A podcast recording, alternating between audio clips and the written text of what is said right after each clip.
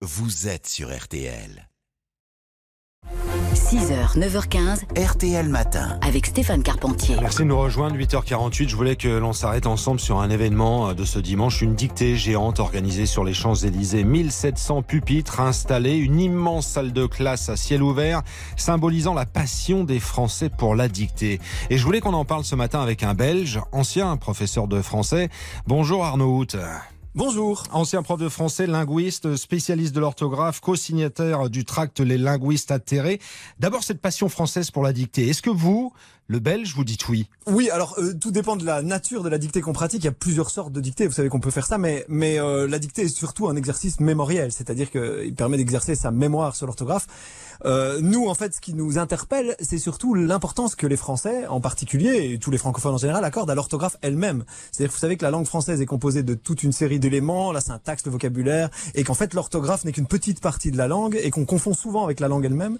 Et donc, en fait, consacrer autant de temps à un exercice qui finalement est un pis-aller didactique nous fait euh, relativement euh, sourire. Euh, vous savez que même Jules Ferry, euh, au début du siècle, critiquait le- l'excès de dictée euh, à l'école, et il expliquait que euh, normalement l'orthographe c'est seulement la, peinture de la langue, c'est le, code graphique qui permet de la retranscrire, et c'est pas le contenu, le sens. Et donc, y consacrer autant d'énergie et autant de temps, bah, parfois c'est un peu risible. Alors ça veut dire quoi Que l'orthographe euh, chez nous devrait euh, évoluer? Parce que c'est une religion, c'est un peu sacralisé. Hein.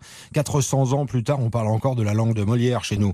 Il faudrait faire bouger les choses, avancer? Bah, je pense que le problème principal de notre orthographe, c'est qu'elle est incohérente sur plein de ces éléments. On parle beaucoup d'orthographe étymologique, mais il faut savoir que l'étymologie elle-même euh, a été mal faite. On n'a pas rendu cohérente cette orthographe au fil des siècles. Donc vous avez des mots comme colère et choléra qui s'écrivent tantôt avec H, tantôt avec CH, alors qu'ils viennent de la même euh, racine euh, grecque. Et donc on, on a aussi toute une série de lettres comme les pluriels en X par exemple, qui ont pour origine une erreur de recopiage, donc il n'y a pas du tout de X au Moyen Âge en français. Dans hibou par exemple, on l'écrit avec un S, mais c'est la l'abréviation pour US qui a été confondue avec un X, et donc depuis on a tous les pluriels en X en français. Le français est la seule langue au monde qui a des pluriels en X. Donc toutes ces choses pourraient être euh, améliorées. Nous on préfère parler d'amélioration que de simplification, puisqu'en fait la simplification serait la conséquence de l'amélioration du code. Il faut imaginer que notre code orthographique, c'est un peu comme le code de la route. Si on avait conservé dans le code de la route l'ensemble des éléments régionaux ou des éléments historiques de ce code, ben on ferait beaucoup plus d'accidents aujourd'hui. Ces codes, heureusement, sont adaptés à la langue contemporaine.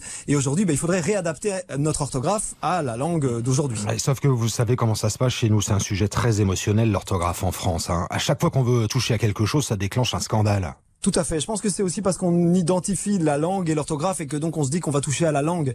Le problème, c'est qu'on on toucher à la langue, c'est aussi toucher à la nation. Et donc on a un, rapport qui est effectivement sacralisant.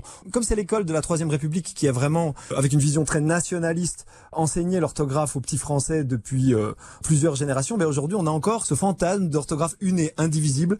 Et on a aussi beaucoup cette sorte d'hypercentralisation parisienne. On pense que la langue est décidée à Paris et décidée euh, même à l'Académie française, alors qu'en fait c'est un fantasme. L'Académie française n'a pas de réel pouvoir sur la langue. Et euh, les linguistes, dont je fais partie, les gens qui, qui travaillent à, à la recherche, à la science, qui donc euh, analysent des corpus, qui réfléchissent à l'orthographe en tant que matière scientifique, eh bien, euh, cette sacralisation de la langue assimilée à la littérature et à la nation française les fait vaguement rigoler. On met toujours en avant, euh, Arnaud Hout, le, le cas de nos ados, de nos jeunes qui, euh, soi-disant, ne savent plus écrire aujourd'hui et multiplient les fautes, notamment en raison de leur usage excessif des smartphones. Alors, euh, il faut savoir que les réseaux sociaux, comme vous le dites, visibilisent davantage les écrits privés, les écrits euh, dialogués, j'ai envie de dire. Il faut savoir que la langue de communication écrite dialogale, elle, n'existe que depuis l'invention des réseaux sociaux. Avant, le- le- l'écrit le, plus informel que vous puissiez avoir, c'était la carte postale ou le post-it sur le frigo éventuellement. Mais aujourd'hui, on communique à l'écrit euh, avec un écrit qui est matiné d'oral, qui est rempli de nouvelles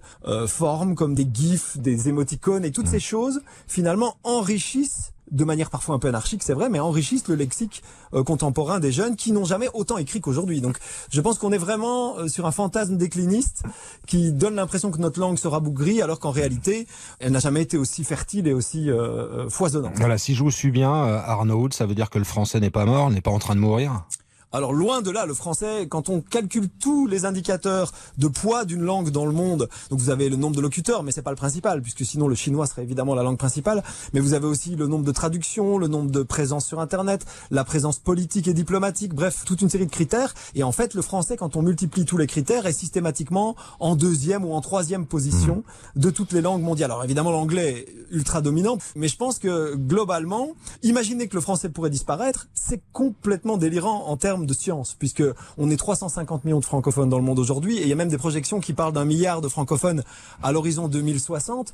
Donc on, on, est vraiment sur une langue euh, ultra fertile qui démographiquement est en pleine explosion, notamment en Afrique. Faut savoir que la première ville francophone du monde, on a tendance à l'oublier, c'est Kinshasa. Mmh. Euh, il y a 17 millions de francophones à Kinshasa, et cette langue se porte extrêmement bien, et elle est euh, pleine de vivacité. Voilà le message rassurant du matin d'un Belge, ancien prof de français, linguiste, Arnaud Merci d'avoir été avec nous ce matin sur RTL. Mais c'est moi qui vous remercie. Je rappelle que vous êtes co-signataire du tract Les linguistes atterrés et co-auteur d'un spectacle sur une autre langue, la langue française, avec votre complice euh, Jérôme Piron. Merci à vous, bon dimanche. Ça s'appelle la convivialité. Voilà. Merci, bon dimanche à vous.